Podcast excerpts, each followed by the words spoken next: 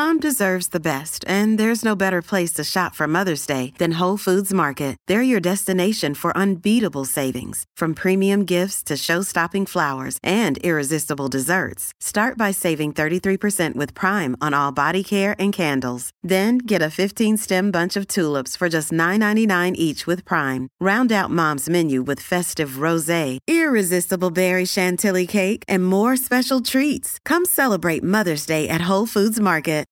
This episode is brought to you by Shopify. Whether you're selling a little or a lot, Shopify helps you do your thing, however you cha-ching. From the launch your online shop stage, all the way to the we just hit a million orders stage. No matter what stage you're in, Shopify's there to help you grow. Sign up for a $1 per month trial period at shopify.com slash special offer, all lowercase.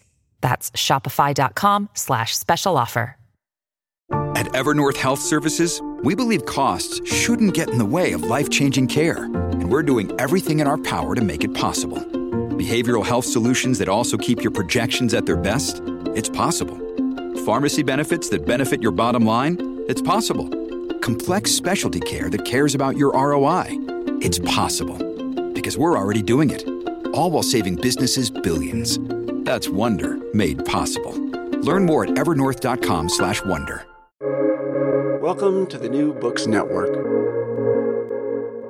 Hello and welcome back to New Books in Science, Technology, and Society. I'm Chris Gambino, your host for the channel. Today we'll be talking to Nicolette Hahn Niman about her book, Defending Beef The Ecological and Nutritional Case for Meat, Revised and Expanded Edition. Nicolette, welcome to the show. Good morning. Thanks for having me. I wonder if you could start by telling us a little bit about yourself. Sure. Um, right now, I live on a ranch in Northern California, a little bit north of San Francisco. Uh, I I was originally from the Midwest, from Michigan, and I studied biology undergrad and um, got a law degree from University of Michigan, and then I became um, a practicing attorney for a number of years. And the I was a practicing attorney for ten years, and the last several years I was working for environmental groups and mostly focus on water pollution. but the the um, the second organization I worked for was called Waterkeeper Alliance, and I worked for Bobby Kennedy Jr. And he asked me to focus specifically on pollution from livestock production. So that sort of became my area of expertise. But as I headed up the project that he wanted me to work on, I um, sort of quickly decided that we needed to um, not just sort of you know focus on the problems of you know problematic systems, but also sort of um, highlight a good examples of uh, animal husbandry that was environmentally excuse me sound and um, you know uh, producing good food and providing good lives for humans and animals so we began working with a network of farmers called the Niman Ranch Group, Niman Ranch um, Company, which had a couple, several hundred farmers in it at that time. And um, through that, I was living in New York City working as an environmental lawyer. and I met uh, Bill Niman, the founder of Niman Ranch, through through the work. And I ended up marrying him and moving to California and um, to the ranch that he lived on. He's the founder of the Niman Ranch Company, and also a, um, a rancher himself. And when I first moved to the ranch, um, you know, I was a vegetarian and an environmental lawyer and didn't have any intention of becoming a rancher myself. kind of, you know, an unusual background for a ranching person. And um, I ended up uh, kind of falling in love with the ranch. And so for seven years, I worked full time on our ranch, and then um, we've had we have two young boys, and once they were born, um, I moved more to a part time helper on the ranch. But I've been living on our ranch uh, for the past eighteen years, and have spent a lot of time learning about, you know, sort of firsthand about how to do a good job of uh, land stewardship and animal husbandry, and and have written two books and a lot of articles and essays about the topic of meat and how animals are raised for food because my whole focus has become uh, sort of advocating for you know improvements in how we're doing things but at the same time arguing that animals are valuable to ecosystems and to food systems, and that especially the food from those animals is extremely useful to human health. Important essential actually i would even say. So so that's kind of become you know my focus over these last several years so you mentioned kind of how you got into the area, uh, what brought you to the to kind of working on the topic, but this is the revised and expanded edition. So what what prompted the update? Yeah, I originally wrote the Defending Beef book about six years ago, and I had written it because my first book, Righteous Pork Chop, was really an argument against the kind of large scale concentration of animal um, of animal agriculture and just arguing that you know that that had a lot of problems for um, human and animal health and for um, you know for the environment especially for water quality but air quality as well. And after i wrote that book i kept um, encountering people who said things like well i read your book and it, i became a vegetarian or things like that. And I kept thinking, well, that wasn't really the point of it.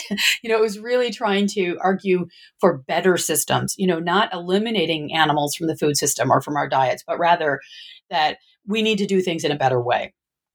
And I particularly was frustrated by, you know, having not just spent a lot of time on our ranch here, but also having visited I've probably visited well over 100 farms and ranches over the last 20 years both in the US and abroad.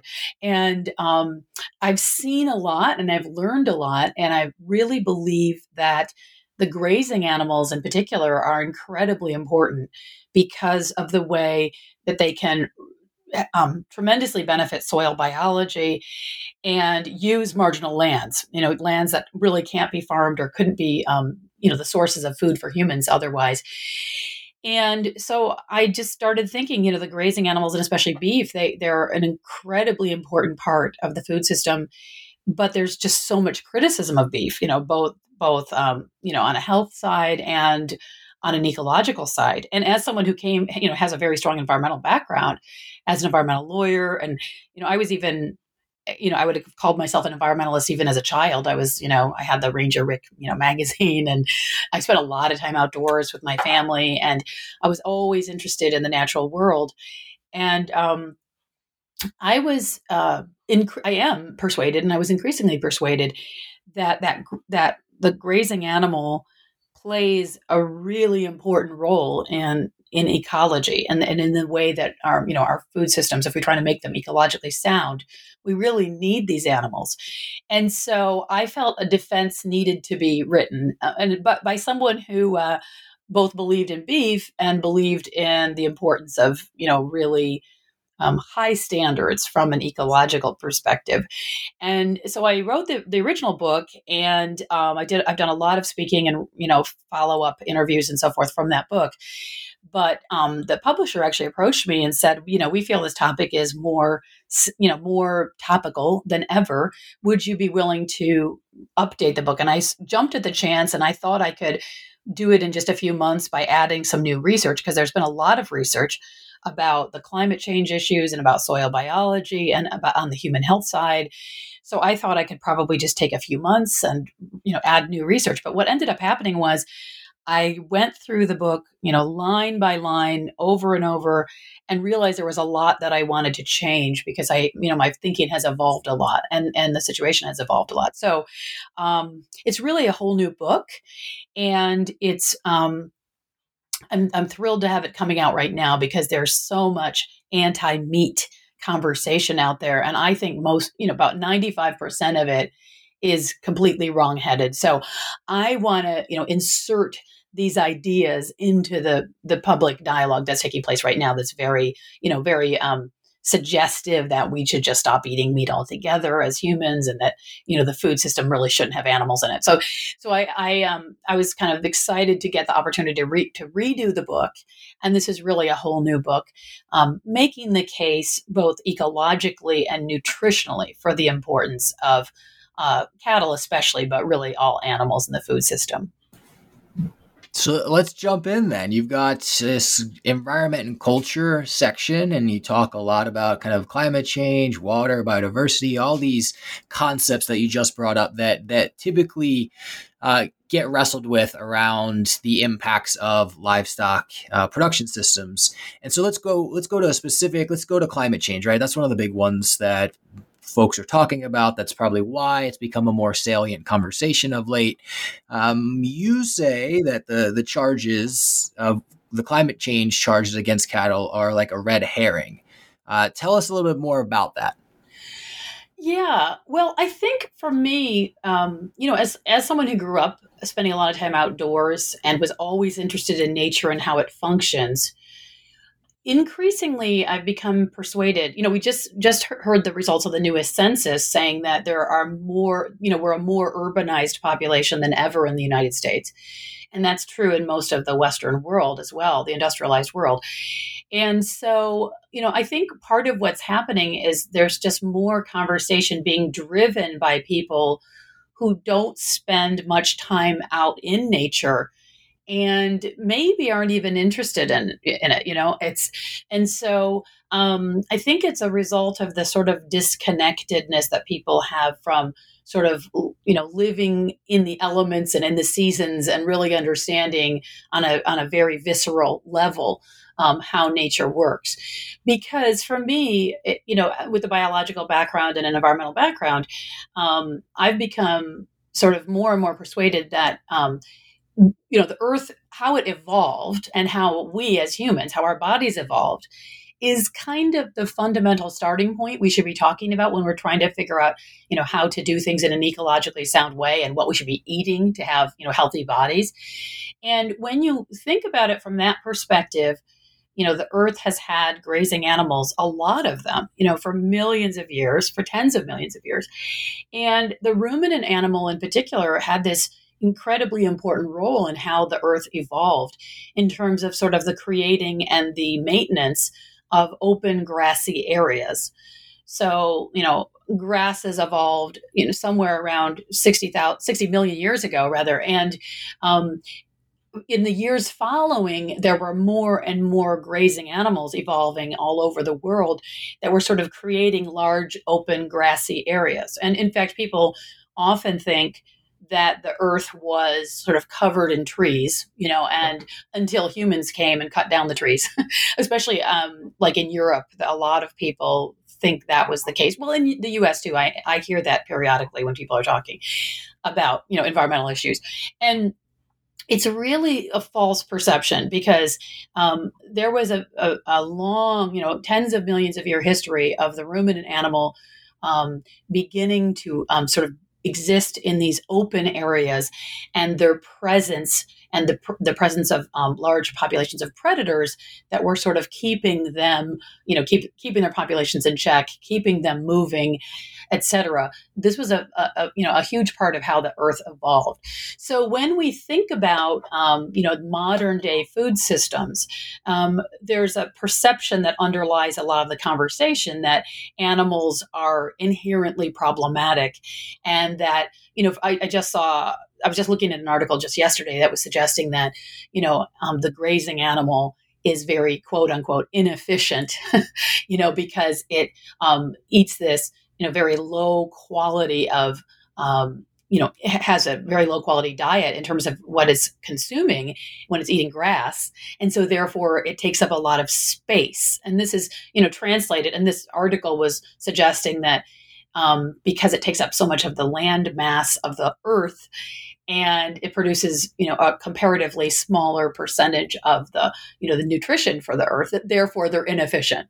Well that's just to me that's just a fundamental misunderstanding about you know the role of the grazing animals. Because if you look at the earth um, the long history of the earth um, there were there were huge populations of grazing animals that declined you know quite a bit in recent you know millennia because of both the changes to the climate but also human hunting reduced the population of wild grazing animals but they've been here for a very very long time and uh, the way i see the cattle in particular is kind of replacing those disappeared wild grazing animals that used to cover so much of the earth.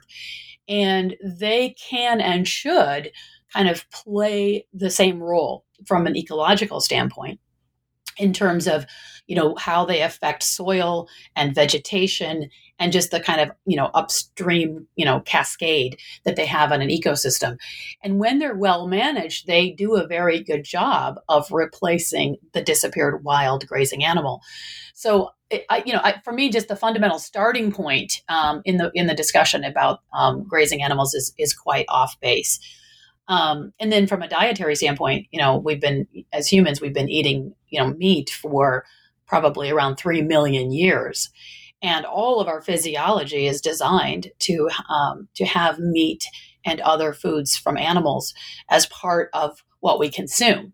And so when we talk about reducing animal based foods or get, getting rid of them, we're basically making the argument that we can ignore our physiology and our you know our evolution which i think is with is really a foolish approach so you keep bringing up the grazing animal. We'll, we'll come back to the the grazing animal, but I think it's relevant because the book's defending beef is is the title, uh, and you just discussed kind of this the uh, addressing the charges against cattle. But at the same time, you say that there is a problem with methods of, of raising of raising cattle. So maybe I'm jumping the gun, and once you answer this question, I won't have anything else to ask. But how do you distinguish? How do you distinguish the two? Uh, essentially, you've got you've got systems here that you're discussing, uh, and one of them sounds to, sounds like it's the grazing animal, um, but it's not just beef in general, right? You're not defending all beef in the book. Yeah, well, to, to a degree, I am because, um, you know, as I point out in the book, um, Wes Jackson, you know, who's a great sort of agricultural thinker, has argued that, you know, sort of the worst managed cattle ranch is probably ecologically more benign than a lot of crop production, you know. So I do like to make um, make those kind of points and and also even people you know most people who don't understand um, you know animal based food systems very well think of cattle as growing up and spending their whole lives in large feedlots and you know sort of never prov- never being on grass and never sort of providing the you know the kind of ecosystem services that that they provide um, when they're on grass and they're well managed. But the reality is, of course, that um, cattle spend you know, pretty much all cattle in the industrialized world will spend a good portion of their lives uh, grazing. And, you know, the mother cows in a typical situation in the United States will spend pretty much their entire lives grazing. The calves will be with their mothers, and usually they'll continue to be on grass for a period of time after they're weaned, you know, until around, you know, typically until they're about a year old or so and then they'll go to a feedlot. So, and then obviously the bulls also tend to be on grass for pretty much their entire lives. So, when grazing is understood to be environmentally beneficial, and you understand that about cattle, it's a whole different conversation. You know, and then we can have debates about feedlots and whether they should exist at all or how they should be handled. Um, you know, and I'm, you know, I, I, think I make it pretty clear in the book that I don't uh, think that, especially large feedlots, are the best choice. I think that um, really all systems with grazing animals should opt, you know, should maximize, including dairy systems, you know, should maximize how much time the animals are on grass. And I have to say that between the two books, you know, the first version of Defending Beef and the second version, um, I, I read a lot and learned a lot that convinced me more that it's more important than ever to have animals on grass because um, the, there there is actually a pretty convincing body of evidence that from a health perspective, you know, the food that you're producing, the meat or the milk, is benefited pretty significantly by having the animals on some sort of rangeland or pasture uh, as as much as possible. So I've um, you know I've shifted more towards the argument that we really should have them on grass as much as possible. That said, I understand the importance of the feedlot to the modern food system, and I don't you know totally condemn it and or people who use them, but I think that we should be moving you know collectively as you know as a society we should be moving towards grass and away from feedlots. Um, So I think, you know, to me, to go back to the climate change issue for a moment that you asked me about, I make the, the, the there's a lot of discussion of the science and the details um, in the book, but the sort of big picture argument is that, you know, the earth had these grazing animals for millions of years. It's part of how the earth is has evolved and is and functions. And what we really need to be doing is thinking about um, how do we use these animals in a way, how do we manage them and keep them in such a way that they're providing the ecological um, effects that they evolved with the earth to do.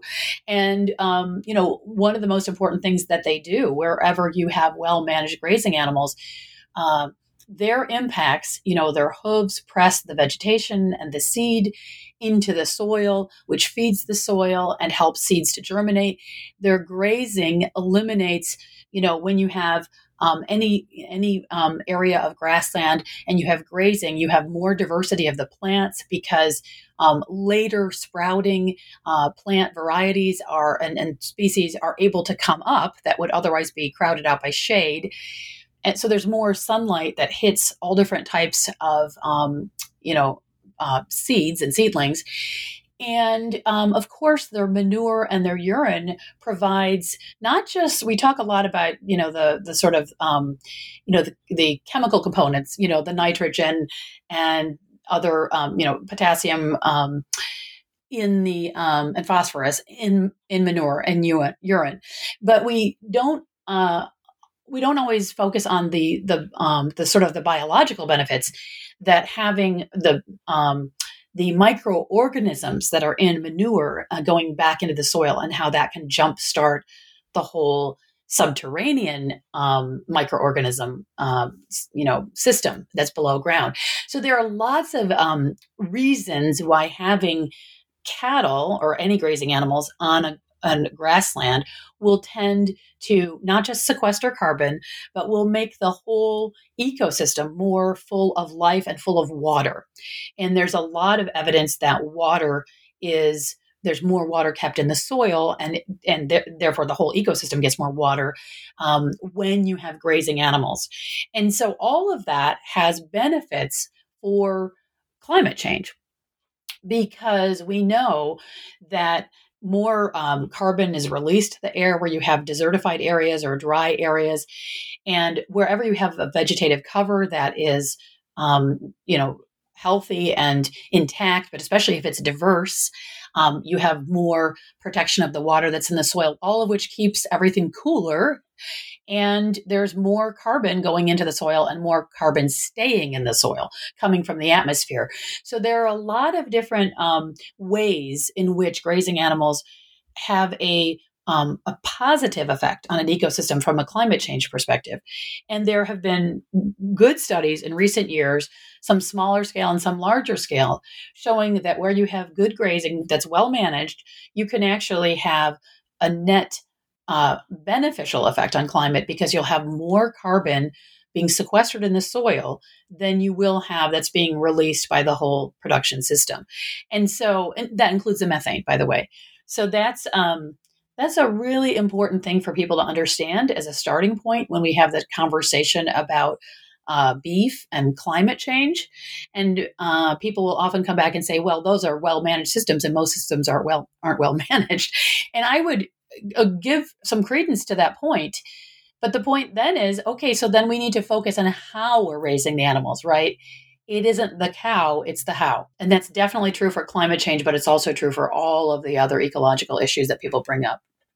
So I appreciate you kind of defending a little bit more about where your stance is. Uh, recently and, and in the past, a lot of the models suggest kind of the, that, the cow calf aspect of the industry is where the majority of emissions reside, uh, mainly because uh, that's where the majority of the lifespan occurs. So where where do we stand with kind of wrestling with kind of the whole system, right? If we're putting all the pieces together, and you haven't yet uh, said that you're out outwardly against the the feed yard or the feed lot. Um, you do mention some problems that we'll get to at the end with with regard to those that you want to transition the industry. But if we've got cow calf, right, there's there's a lot going on. It's not just climate oriented, right? You're looking at biodiversity, you're talking about soil, talking about water, all these things you mentioned. But from kind of the the one metric that uh, a lot of people use when they're having the conversation about whether or not uh, to keep beef around is is climate change, is greenhouse gas emissions. And yet, a lot of the models say that the cow calf sector, uh, part of that supply chain, is the, the biggest emitter. How do we kind of combat that, or how do we have a discussion around that? Well, it's all about the how. I mean, this is this is the whole thing, especially when you're this is why I think there's a pretty important distinction between when cattle are on grass versus when they're in feedlots because um, feedlots, you know, you will be bringing in feed. You know, you do have the animals, you know, essentially on dirt, and you bring the feed from some other location, and that feed has been harvested, you know, mechanically planted, harvested, transported. You know, so there is definitely going to be you know there are a number of different ways that you're going to have various ecological uh, you know resource uses and effects from that with grazing animals, when they're on grass, it's a totally different situation because if they're you know there are tons of examples from around the world showing that where you have well managed grazing i mean they're harvesting you know there isn't typically planting or i mean I, i'm pretty familiar with systems from around the world and i know that there are places where there's a lot of um, you know usage of uh, you know forage um, seeds and where things are plowed and planted and where things are irrigated and where things are fertilized. And you know i know in new zealand they use a lot of fertilizer on um, grazing areas and so forth. And i've been to new zealand and seen some of it for myself.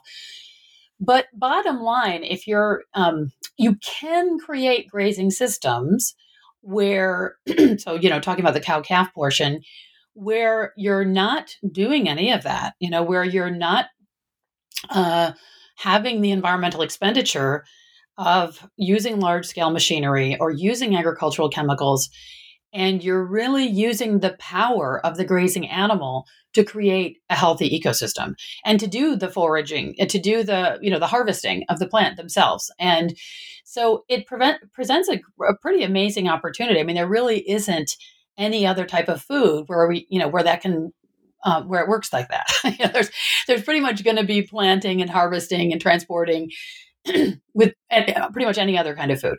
So I, I, think when you talk about the cow calf section and when you talk about that as being kind of the most problematic from a climate change perspective, there's it's all about the opportunity. You know, there's a tremendous opportunity to make that actually because you know examples have shown this this has been and can be done.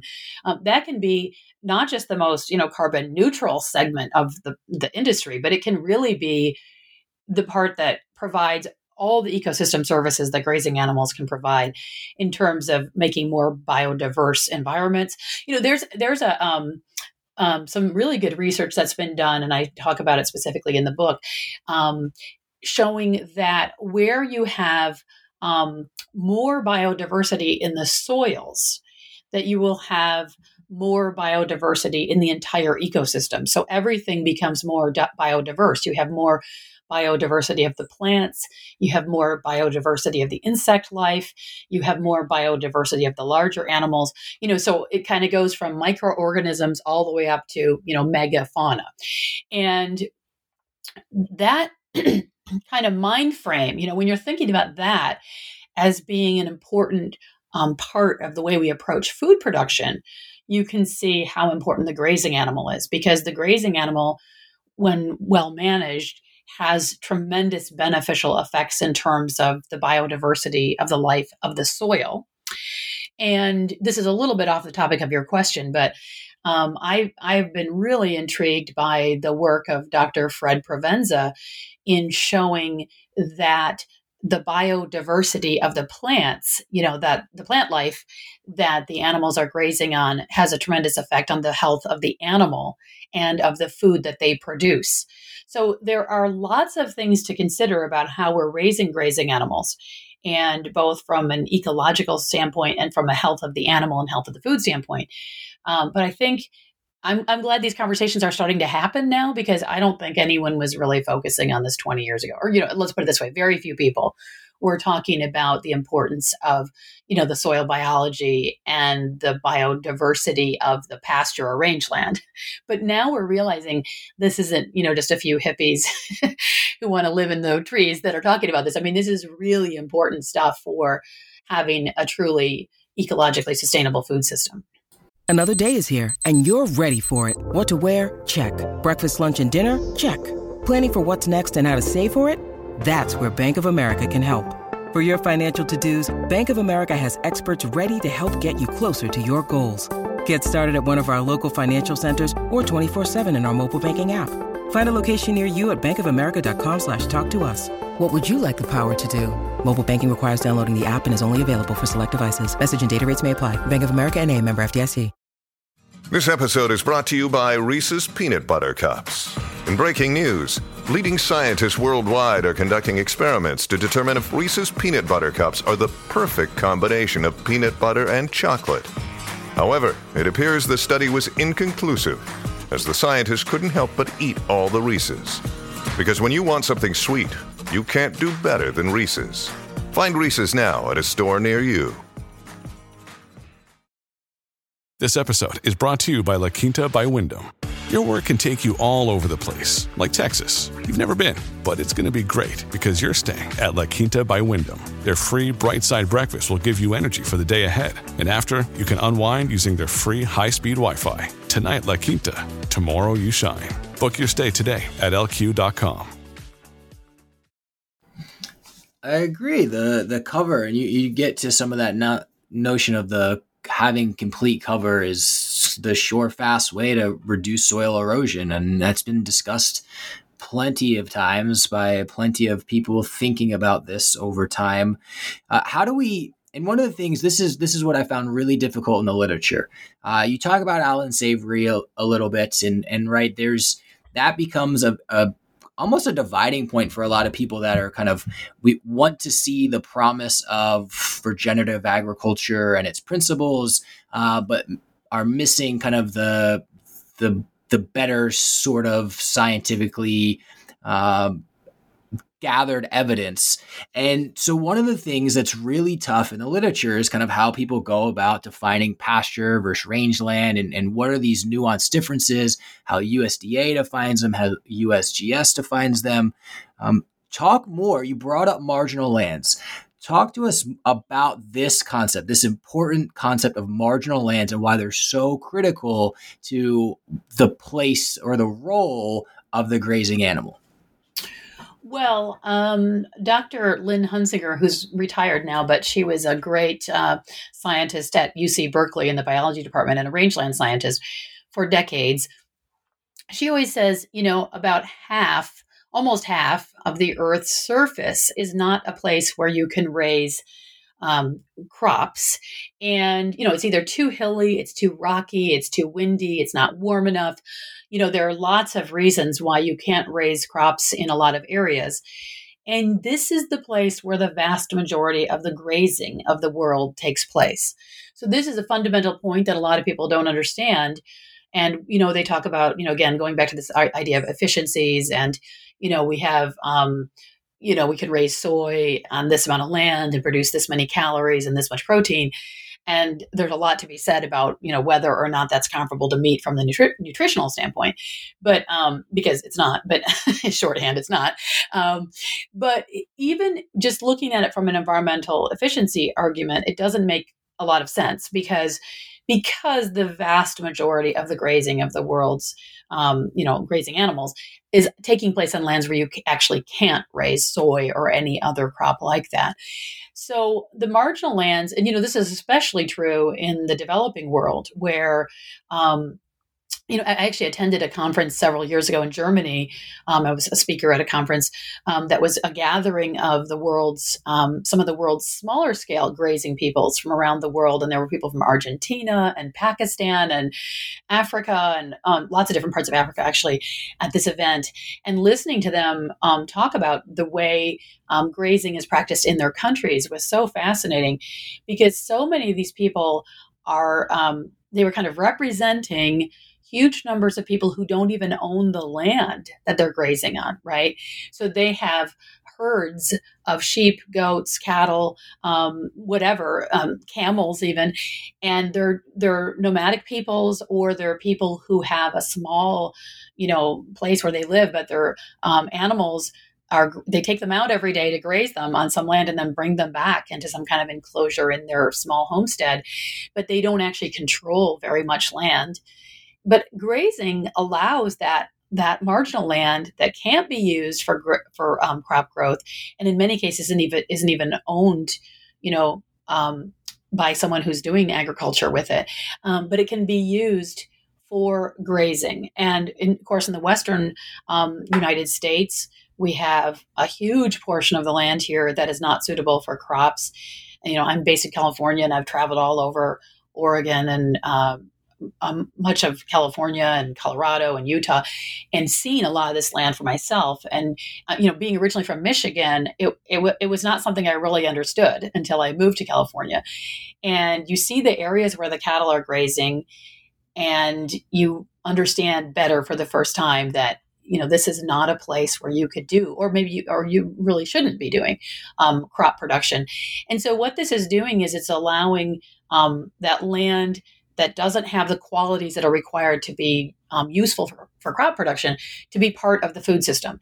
And because of what I was talking about earlier, the disappeared grazing animals that were once there, you know, whether they were elk or caribou or antelope or whatever, um, you know, and, and, like I was amazed to learn in my research, you know, that on on the land that we are on here in California, there were once 18 different types of megafauna in this very location that were grazing and were predators of these large grazing animals. So people think about the elk in California, but there were far more than elk. You know, there were different types of uh, elephants.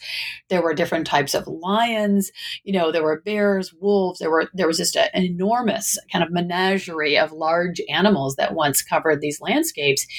And when you're grazing cattle, on these areas that are not suitable for farming, but they're sort of meant to be grasslands, you are um, providing some of the same kinds of impacts that those disappeared prehistoric animals would have been providing.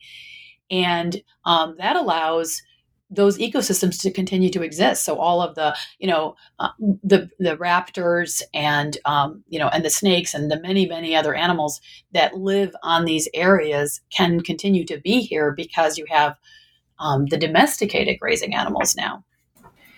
And as I hear you talk, I think more and more about this this notion that the the metric that we use really matters. Um, you can you can frame your like or dislike around a certain production system based on a single metric, but what you argue uh, and, and have several chapters on these different topics is that you have to think more holistically about the the entire system. It's not just climate. It's not just greenhouse gases. It's not just water. It's not just land. It's not just biodiversity. Factoring in all of these points you to a particular system that that is important. And I think you're you're driving home this notion of the importance of the grazing part of the system if i'm if i'm not mistaken. Yeah and just thinking in terms of the animal that you're raising you know and this would uh, uh, uh, apply to other parts of um, the agricultural system as well but when you're um, raising grazing animals for food you're actually um, you, you know you're interacting in sort of countless ways with nature, you know, and so the idea that you just sort of um, measure the inputs and the outputs, you know, and the production, and that that's all you do, that to me is the whole problem with modern agriculture, and that's what's gotten us where we are today, where there are so many negative environmental impacts from the modern systems. What you know, so I'm sort of saying we need to have a reset in the way that we just think about what we're doing and think about our starting points about how we want to do this. And so the the um, the issue doesn't become mitigation. You know, you're not trying to mitigate the negative effects of your system. You're trying to start from the beginning and say, what is the appropriate use of this land wherever you are? And how is this landscape meant to function? And what is best suited to be cultivated here or raised here? And then how do we raise it in such a way that it works with the natural resources that are present on this land? And that's what you know indigenous people has have done all over the world for you know forever. Um, but in modern agriculture we've tended to kind of abandon that. We've uh, we've basically felt we didn't need to you know pay attention to sort of the parameters the natural parameters that existed there. And um, and with respect to climate change you know i just think um, I gave a talk at um, a fifth grade class a few weeks ago, and and I started out with this little draw, drawing where I had um, a cow and uh, I had like a whiteboard, and I had a cow that I drew, and then a, a car that I drew, and I said, "What's the similarity between these two things?" And I and I and I thought it you know it'd be interesting to see what the kids said because a, a group of adults would probably say, "Well, they're both emitters, you know, of, glo- of global warming gases, right?" But a kid raised his hand and said they both start with the letter C and, I, and I said, exactly. That's exactly the right answer.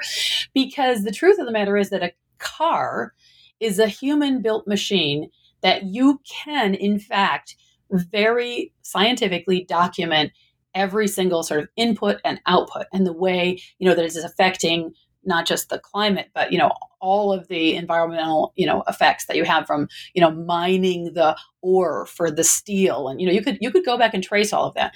The cow is a totally different entity because it is a living breathing organism that is going to be in a natural environment and it's going to have countless i mean literally countless kind of infinite interactions with its natural environment every day that it's alive. And so if you're just looking at inputs and outputs, it's kind of absurd. So what I'm arguing is we need to think about cattle as part of these you know these natural environments that have countless effects and if we just focus on mitigating what we quote unquote mitigating negative impacts um, it's kind of missing the whole point instead we need to think of them as entities that belong on this earth, right? But they need to be managed in such a way that their impacts are beneficial. And when they are managed in a way that's comparable to the wild grazing animals, it will benefit the earth. It will benefit the water. It will benefit the vegetation, the biodiversity, the soils, and uh, and it will have few, if any, uh, effects in terms of climate change. So the mitigation conversation you just brought up is from kind of an external audience, but also in towards the latter part of the book, you start to note that there's some internal resistance to change that you that you call tone deafness, uh, and that drives to some of these points that you say kind of you do see that there are issues, right? There's still some problems that you think need to be worked on, uh, and would like to see them more openly discussed rather than resisted. And I'm going to list seven of them, and then you can talk about, you can pick and choose a couple to, to give us some more information about. But you list seven such problems that you'd love to see uh, be a more open conversation in the industry and kind of make progress on. Uh, one being the way cattle are managed on the land, two, the substances they are fed, three, uh, hormones and drugs that are used to stimulate growth, four, polluting practices, five, wasted resources, six, long distance transport of live animals, and then lastly, animal handling at slaughter. So let's talk about a couple of these issues that uh, you say you'd like to see the industry uh, make forward progress on. Yeah, well, a couple of those relate to animal welfare. So, I, the first point I want to make is I think the welfare situation of animals in the beef sector is probably by far the best, you know, as a general rule. Obviously, you can always find bad examples. Uh, but, you know, if you look at a life cycle and the life that a typical beef animal has, um, it's it's a pretty nice life, you know, and um, and I think that's a very important starting um, point to make. But that being said, I think there are some significant um, animal welfare concerns that remain um, especially with respect to, like, for example, transport of uh, live animals, as you mentioned. Um, you know, you you uh, you can transport cattle quite far in a in a in a relatively um, you know, in a safe and high welfare situation, and it's fine. I don't suggest that you know there shouldn't be any transport of animals, but there are many examples where cattle are being transported. You know, those of us that are in the industry know that basically cattle cannot lie down when they're being transported. So, because they risk being trampled to death. So, they're basically standing that entire time. And groups like Animal Welfare um, Institute have come up with standards for the maximum length of transport I'm not sure what it is off the top of my head. I think it's maybe six hours. I'm not sure.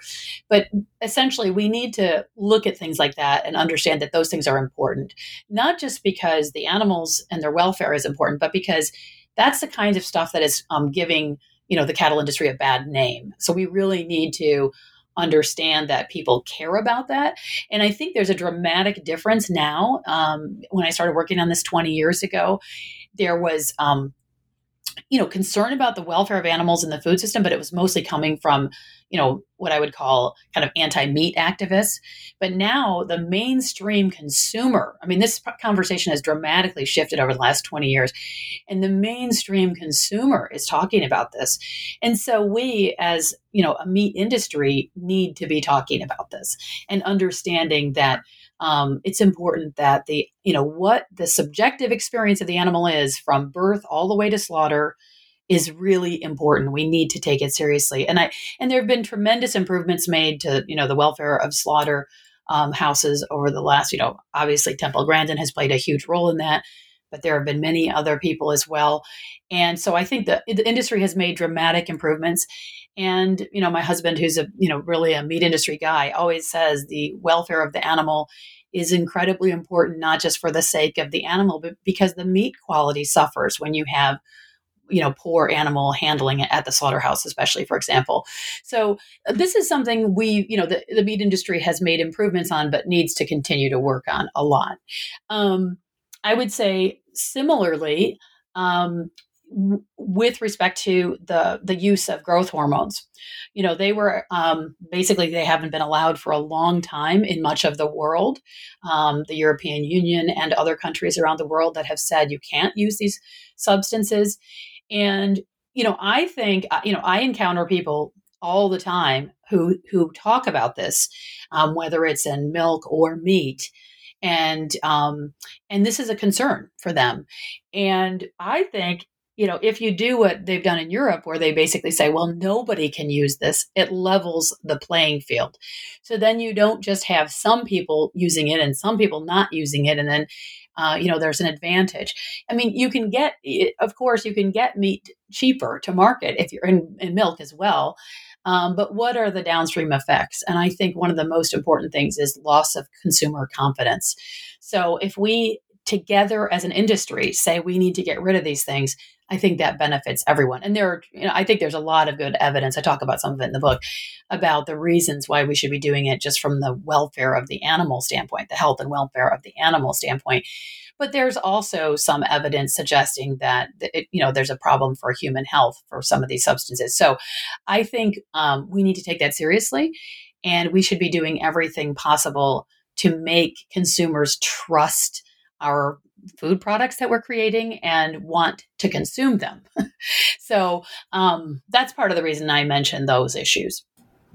Well, Nicolette, I appreciate it. We touched on only a small amount of the big items that you you tackle in the book and so there's plenty more to dive into that you discuss in the book along with those kind of seven problems and and how you see uh, moving away from them as problems and kind of addressing them and and moving uh, the needle to a more kind of regenerative aspect uh, all show up in the text. And so uh, we're going to close with one last question before we leave, and it's kind of what what is piquing your interest now? Well, I'm very I'm heartened. I mean, you know, I, I always feel kind of um, troubled whenever I see more and more talk about things like fake meat and, you know, replacing meat with these kinds of foods um, because I actually think that uh, a cornerstone of a healthy diet is real food. And it's a lot of the reason I'm such a big defender of beef is because it's really nutrient rich food and provides so many valuable nutrients to humans. And I think humans, modern humans, are really nutrient deficient. So it's really important food. Um, so I get troubled by the, uh, you know, the kind of the idea that you can replace meat with fake food. But I'm also heartened, you know, and sort of what's what's um, given me optimism about this is there's more and more um, research, actual, you know, sort of scientific research showing the value of the foods from animals. And I'm excited to see this kind of emerging body of science showing that this is food that is unique and really valuable to human health. And um, Dr. Stephen um, Van Vliet and at Duke University, for example, is one of the people that is looking at a kind of microscopic level about the different types of things that are offered in these different foods and um, showing that there's no real equivalence between meat and fake meat. And um, I think this is going to strengthen the argument that we should be focusing on you know, again, it's not the cow, it's the how.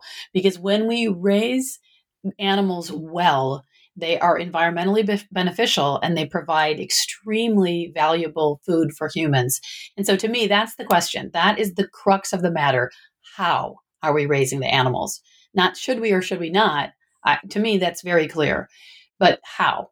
And if we can all kind of agree you know people that are raising animals and people that are just consuming them or not consuming them you know if we can all kind of agree that that there's an urgent question there and focus our resources and attention there then i think we can make a lot of progress. Well nicolette thank you for joining us and leaving us with kind of wrestling with thinking about and trying to answer the how question. Yes. Well thank you for inviting me